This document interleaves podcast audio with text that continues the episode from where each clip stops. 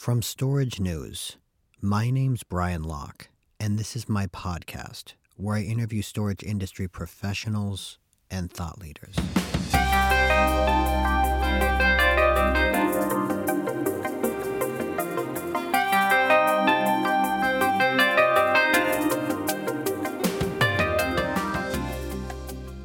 Today we're joined by Brian Tuskan.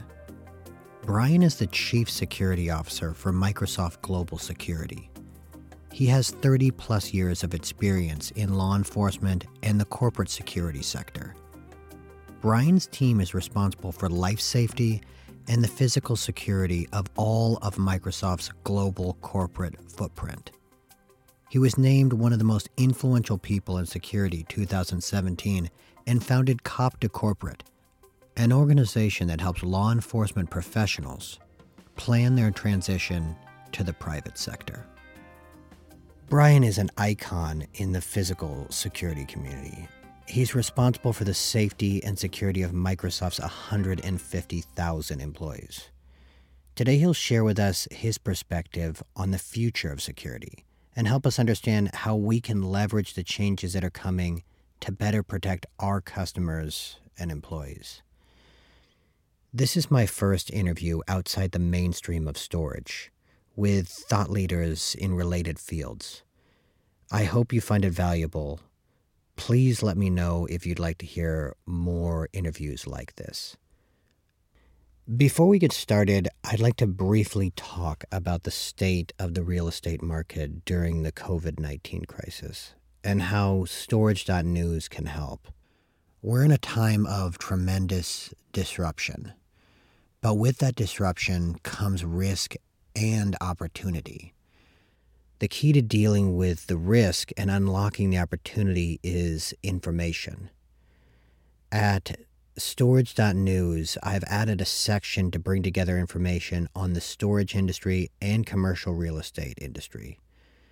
It's in one place and it's from a variety of different sources. This will be updated regularly, and I hope you find it valuable. If there's a way we can improve, please let me know. You can comment on the podcast or call me on my cell at 415 828 1104. And now, our guest. Can you tell me a little bit about your background and what you did before Microsoft?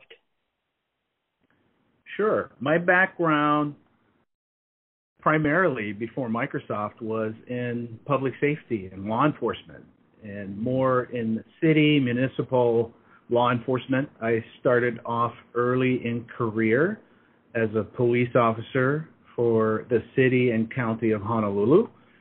And I grew up in Hawaii and I was a police officer for almost five years there then I decided to move to Washington State, did a lateral transfer where I got to become a senior officer in the Redmond Police Department. And Redmond, Washington is just a small suburb just outside of Seattle, but that's where Microsoft's headquarters is at. So I spent eight years as a police officer for the city of Redmond and most of the time it was as a detective investigator doing all types of people crime person crime uh, from murders to major assaults sexual assaults and then property crimes frauds and thefts. Redmond is a very safe neighborhood so there wasn't a lot of major crimes but if there there were i i would work those cases so I, I have close to 13 years of uh, law enforcement experience, and I had the opportunity to do a lot of cases for the Microsoft Corporation because they're headquartered in Redmond, and I was somewhat a technical detective, so I, I would get all the cases at Microsoft. And after establishing a relationship with the security team there in the mid 90s, I was offered a job in late 2000 uh, to work as a corporate investigator within Microsoft. And so I've been there ever since. I'm going on 20 years uh, at Microsoft, and I've done a myriad of roles, but all within the corporate physical security group, which we refer to as Microsoft Global Security. What do you think is the state of the art in video today for physical security?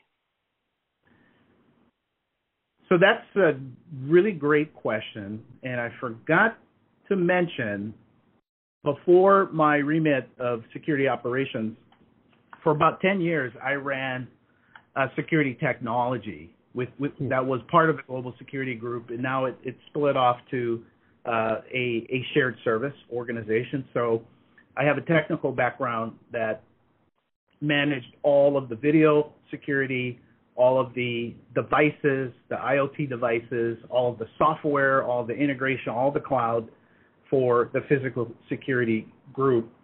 And from what I understand, in, in your business or, or, or, discipline, video camera uh, is probably one of the biggest tools and the most expensive tools that is required for the storage world. And Absolutely. I I personally had a storage locker for many years, mm-hmm. and of course I would go in and it was pretty locked down. You would see the multiple monitors with all the the video cameras on that and I as a security professional know it's almost impossible to for someone to watch every camera. There it's just there's been studies shown that it, it is just not it's it's it's just impossible to catch everything. So the the view, right, of these multiple bays of video and whatnot is more of a comfort zone, right? It's, it's it makes people feel safe because oh, I have all these videos and uh, views, and and it's a false sense of uh, security. Currently, the the better specs, and it's a lot cheaper now to get this technology, is a digital camera that is IP enabled so it's tied to a network video recorder. You should never mm-hmm. have a standalone server or a box that's sitting under the, your desk in the uh, storage office, right, where somebody could just steal it. Should be in a very secure location.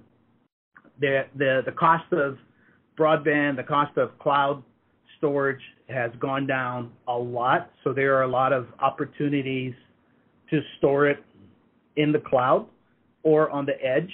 So you have smart cameras where you have um, a solid state recording opportunities, uh, maybe not on a particular camera, but within a network video recorder. And so it just depends how much do you want to spend. I would recommend do not go cheap, right? Because there there are thousands of camera camera manufacturers out there, and you you can order anything online and piecemeal something together.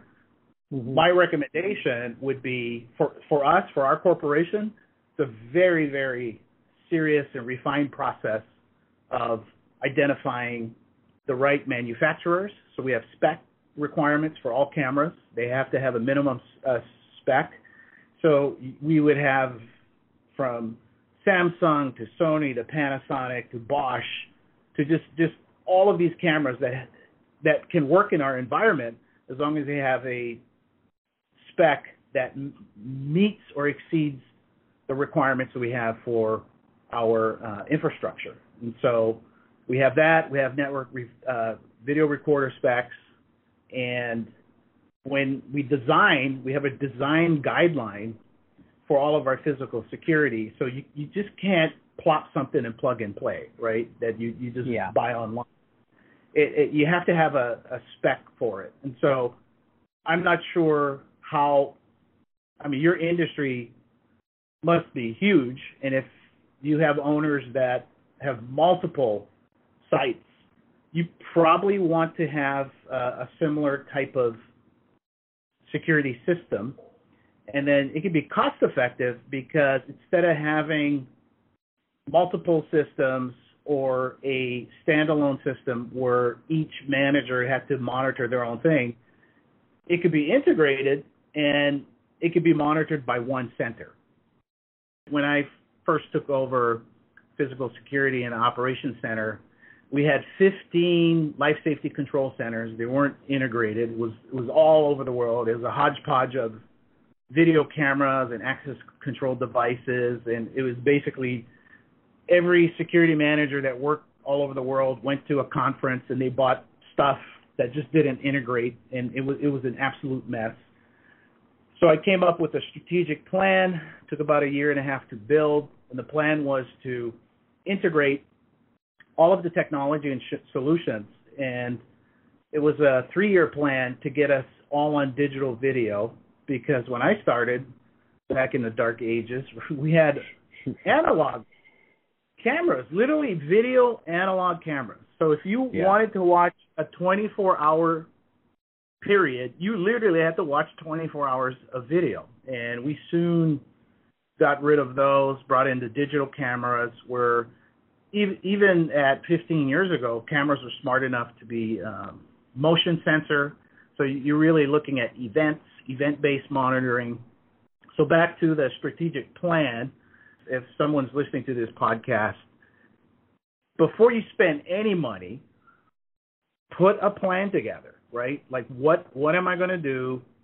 Benchmark, uh, read. There's a lot. There's, there's a lot of free resources out there and then once you decide what you're going to do, whatever you buy or whoever you buy it from, just ensure that they've been in business for a while. And you have mm-hmm. a call center that is 24 7. You have an ironclad uh, customer service, service level agreement, right? If something breaks, who's going to fix it, so on and so forth. And that's where you've got to do your due diligence and maybe spend a little more money because you could go on the cheap and put a pretty neat solution together, but if something breaks and it's not integrated, you'll probably pay more in the end. Yeah, absolutely. What what about computer vision? Do you believe that video will ever ever be able to spot situations where potential threats exist? And maybe before you answer, you could explain exactly what computer vision is. Well, I I think what you're referring to is like artificial intelligence that is yes. really a soft yes. soft yes. it's a software integration within a video camera. So the video it exists today. There are many companies out there that are uh, selling this as a service. No one has uh, cracked the code yet, but it's being developed where the camera is more than just a dumb machine that's just recording stuff. The, what the software will allow you to do is take the information and data and and machine learn, like learn anomalies. Uh, there, there's a company in Australia that came up with a an AI enabled software for cameras, and it was specific for shopping malls. And what it what it what it does is in machine learning, it will take data and it will learn like a human, like a brain, and just basically say, okay, on any given normal day, this this is what happens in a shopping mall. This is what it looks like. But if there was a fight, if there was some sort of anomaly that pops up, it will learn that okay, if this happens, this is bad, and we will trigger something to let somebody know. So in in the case of the shopping mall, if a bunch of people start gathering and it just looks like from from a machine learning perspective from the history that the last time this happened there was a fight it could immediately let their operators know let a guard know that something's brewing in section f of the mall you need to roll somebody over there to go check it out so so the the same thing could be said about in in uh, storage locker uh, environments where even though it's locked down, you could do a perimeter geofencing. And if somebody breaks that perimeter, like why would somebody be walking around a fence, right? That that is a red flag. Well, there, there's technologies that exist where it would just send a signal and say, "Hey, there there's somebody probing or poking around in an area they shouldn't be because you have geofenced it." Now mm-hmm. with drones, there's there's uh, so if, if you look at outside of the the inner perimeter, but if outside of the perimeter, especially in some areas where it's it's not densely populated, but it could it could be in a densely populated area. And if the FAA allows you to use a drone, they have technology where a drone can self identify if there's a threat. It will automatically fly up, follow the threat, and it will send a signal to an operation center, which doesn't have to be in in that physical location. You could actually pay somebody to monitor that for you, and so that that subscription you pay is way much cheaper than having labor of a security guard standing around doing something. And it, it's it's called event-based monitoring. That's fantastic. That was going to be another one of my questions, you know, dealing with drones and robots and how they're applicable to security. But that's great. We just covered that. What about biometrics and facial recognition. Do you see that becoming an important part of access control solutions? Absolutely, right? It, but you also have to look at privacy too. So Microsoft, we, we're really big on privacy. We're really uh, listening to, to the industry and want to be pioneers on privacy that, that we're doing it right. So there are countries, there, there are certain cities and, and areas that do not want to have any type of facial recognition. So you just have to be very careful of what uh, exactly you're trying to accomplish. So, so if we look at facial recognition as a biometric, there's technology out there with our Azure cloud cognitive services where it can recognize uh, your face as a, as a unique uh, signature and it can allow you to gain access just through your face. Uh, but a great question popped up in my industry. Somebody said, well, what if someone's wearing a mask, right? Like a face mask. And I never even thought of that, right? You would always think people would not have their face covered. And if it was covered, that would be an anomaly to say, hey, don't let this person in, right? But now we're telling everyone to wear a mask. Exactly. Exactly. So I, I don't know the answer to that question. We're trying, still trying to figure it out. People could say, well, you know, it could the technologies out there that it could, it could uh, likely just from your eyes, and I'm not saying like an iris scan, but actually a camera view of just your eyes. It could, it could tell who you are. Uh, hand geometry, biometrics, where you put your hand on something. Well, nowadays, nobody wants to put their hand anywhere, right? Absolutely, so yeah. we have to like rethink. Okay, what what is what is it going to get get you in a particular location. But the, the technology exists today. There's like two-factor authentication where likely it'll be your phone, right? You'll have your phone and there's some sort of authentication device where you would use your fingerprint uh, or your face to get into somewhere. But you really want to be smart on a from a cost perspective, like what what do you really want to do to keep an environment safe? So I'll give you an example. The storage locker that I rented, it was basically here's your code, you punch it in, and it was almost like an old school payphone where you punch punch in the the, the code, and I'd always forget it, and I get locked out, and I have to pr- press the button. So it wasn't it wasn't a really good experience from a customer perspective. If there was mm-hmm. some sort of biometric that could get me in, where I could log in with a phone, if there was an app that could say, "Yep, that this is Brian Tuskan," and I, I could get in. It would be a, such a better uh, experience. So, if I was in this line of business, I would look at from an experience perspective of someone coming in where they feel it's easy to get in, but I also feel it's safe, and I feel safe being here. That's like the million dollar question. Are there multi-factor authentication solutions that could be applied to, let's say, a storage facility that are cost effective at this moment?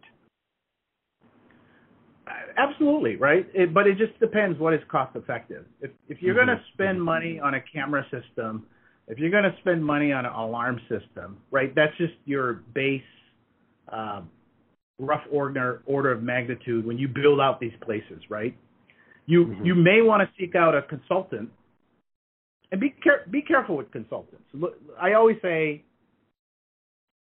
do your due diligence. So if a consultant's pitching something, first thing I ask, I always ask this question. I go, who are you working with the size of Microsoft, where you have deployed a solution that helped them be better, uh, more cost effective, and safer, and at the scale of my company.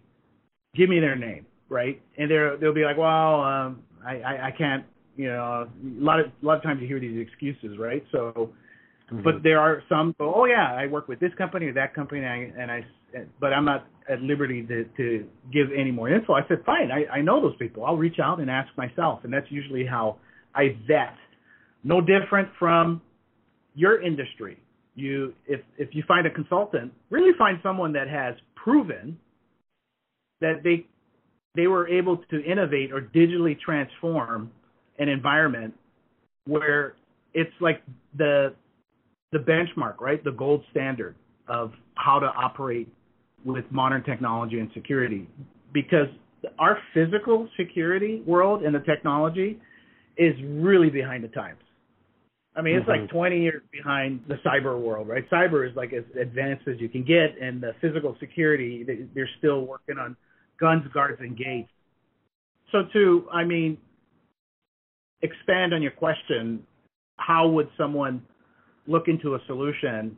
It has to be right for their situation. So it's it's customized. Um, they have to put a lot of thought into it, and the only thing that's really going to cost a lot is time.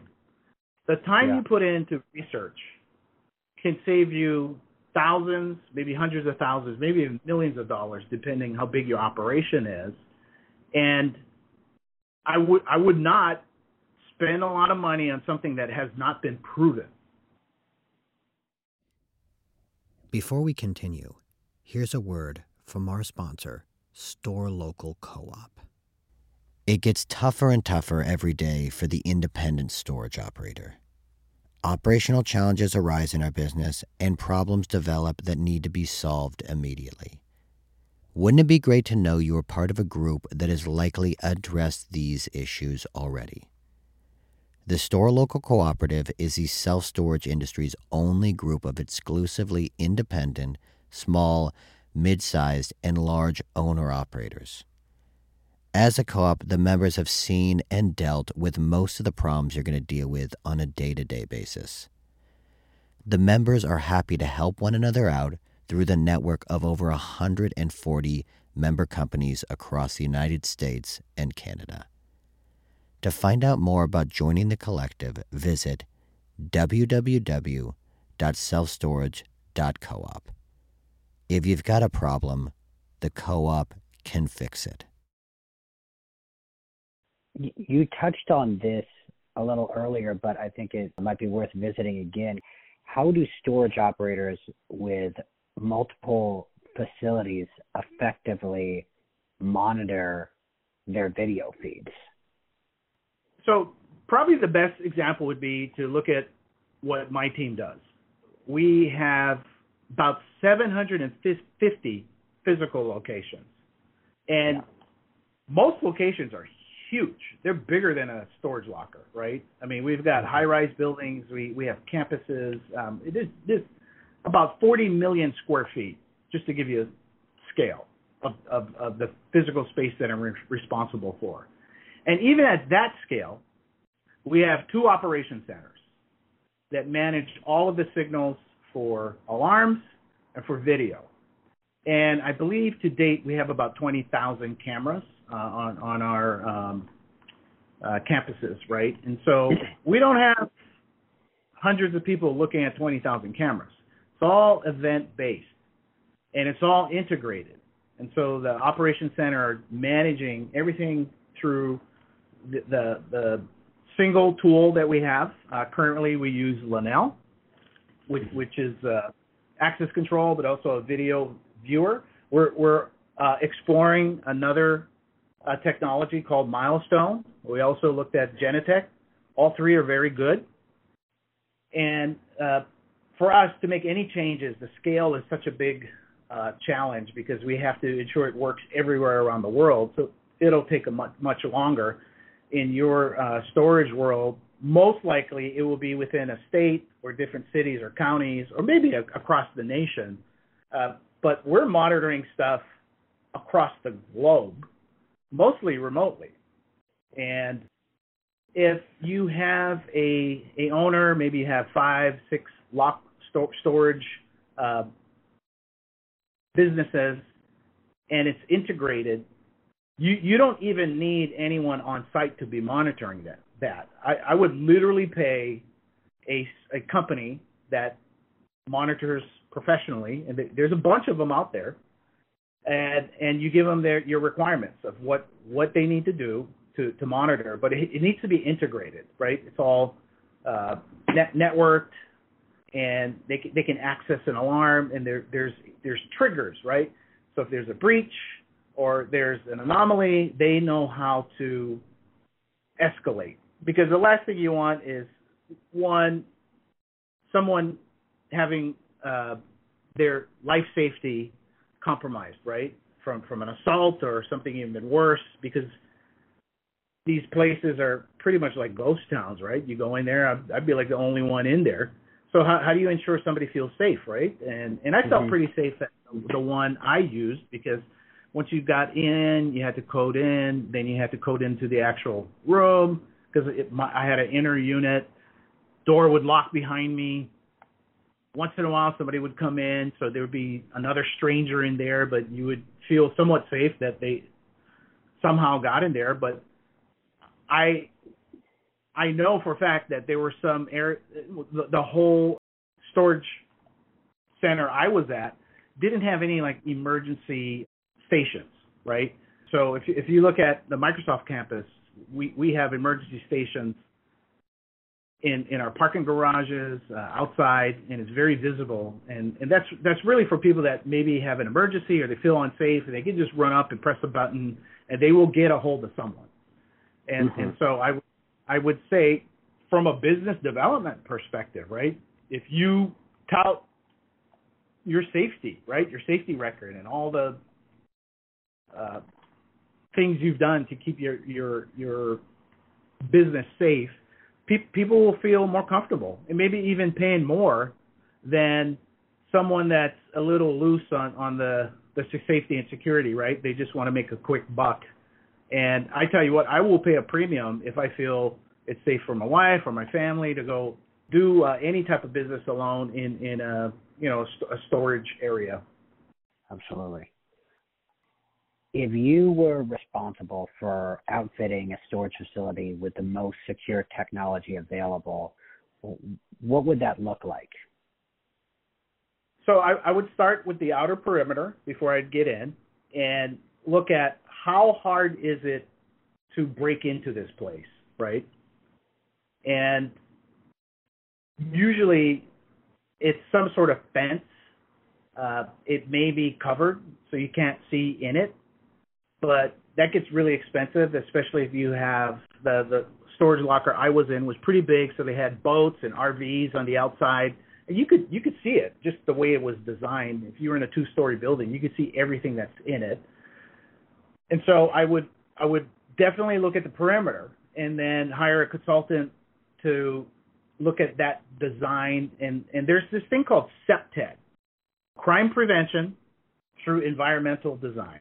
And you prevent crime through design uh, and environmental design. So if you look at the perimeter, are there easy to hop in and get into the the location, right? Uh, it, it, it it's pretty basic, you know, doing a perimeter check, and any uh, security consultant worth their salt would know these basic uh, tenants for uh, security and safety. So I'd start with the perimeter. Then what what kind of security do you have? Uh, a lot of times it's it's a gate, right, that just opens up once you punch in your code. is is the code easily transferable, right? Like it, the the one I went to, I, I could have given anyone my code and they could have got in, right? And there was no no way to really authenticate. It was me punching it in or someone that just got it from me. So you could, and it's very it's getting more inexpensive. You could have license plate reader technology, right? Where you basically have to have every vehicle that comes in be registered through mm-hmm. the license plate. And if it's not recognized as you drive in, because the camera will look at it, it will not let you in. So you would have another two. It would be a two-factor authentication. You punch in a code, or you have some sort of biometric to get in, but because your car doesn't have the right plate, and and I think you could even go make and model, it won't let you in. So it's just that wow. extra layer of security. Think of it as like, uh, you know, Iraq or Afghanistan, where the the U.S. interests are, uh, and they have green zones, right? So you have this protection. Once you get into the green zone, you're, you're like safe, mm-hmm. or safe safe enough. You're basically uh, making it uh, the target harder, right? Target hardening. So any way to minimize risk for somebody coming into your physical location, those are the I- ideas that you have to put into the planning and differentiates you from everyone else, right? Uh, so at a high level, that would be me getting in. So you you actually get into the the, the building. Well, you definitely want to have visible cameras, so people see it, they feel safe, and and cameras have the the physical view of a camera has all kinds of uh, I would say benefits. One, for the customers and clients, they'd be like, all right, this place this place looks pretty secure. I feel I feel secure. It's also a deterrent for the bad guys, right? Ooh, man, this place is loaded with cameras. Let's go break into the other place that doesn't have all these cameras. And cameras are very inexpensive nowadays. They're just so much more inexpensive and and higher quality quality than were they just 10 years ago. And so don't skimp on cameras. Uh, get a lot of them. And then there are technologies out there where you would have maybe 20 cameras on a particular zone of buildings or aisles or whatever. Now you can put one or two cameras that can see everything. They're like HD, and you can pinpoint sections on it. So it's a little more expensive, but it has a way more bigger field of view. Mm-hmm. I would also have um, cameras that can sense certain anomalies, right? And and this is where you have the geofencing, and and it's not really the camera, although some cameras have inf- infrared uh, specs to it but it's the software. The software is getting so much better where just the software integration with your camera system, it could just be a basic system, it can allow you to do amazing things, right? It could it could show something like this this does not look like an animal walking outside. This is actually a human crawling around, right? And it'll send some sort of signal. Uh, and in my opinion, have a professional security monitoring company be that you know pay the money so you have someone managing that. Don't give it to like the manager that's carrying a phone. You can do that right? There's tons of stuff apps and whatever but you you want to you want to leave it to the pros because if someone drops the ball it's it's it's not going to be an amateur mistake right? It's going to it's it, it, it's a paid service right? These these are the pros. So g- getting back to the inner perimeter uh, having a, a robust camera system and certain devices. There's radar types of devices that can also pick up breaches, right? And it's all interconnected through the video. A lot of storage areas have outside where you can get out through the, the I guess where you park your car and whatnot. But there's also in, inside storage areas. Uh, I I would not skimp on cameras in there too, so people feel safe. They even if you have a camera where every unit is at, or at least a field of view, because if something happens, I could tell you nothing's worse being a victim of a crime when you know they have cameras, but they just didn't have the coverage where you're at. or not even even a glimpse of what may have happened, right? And yeah.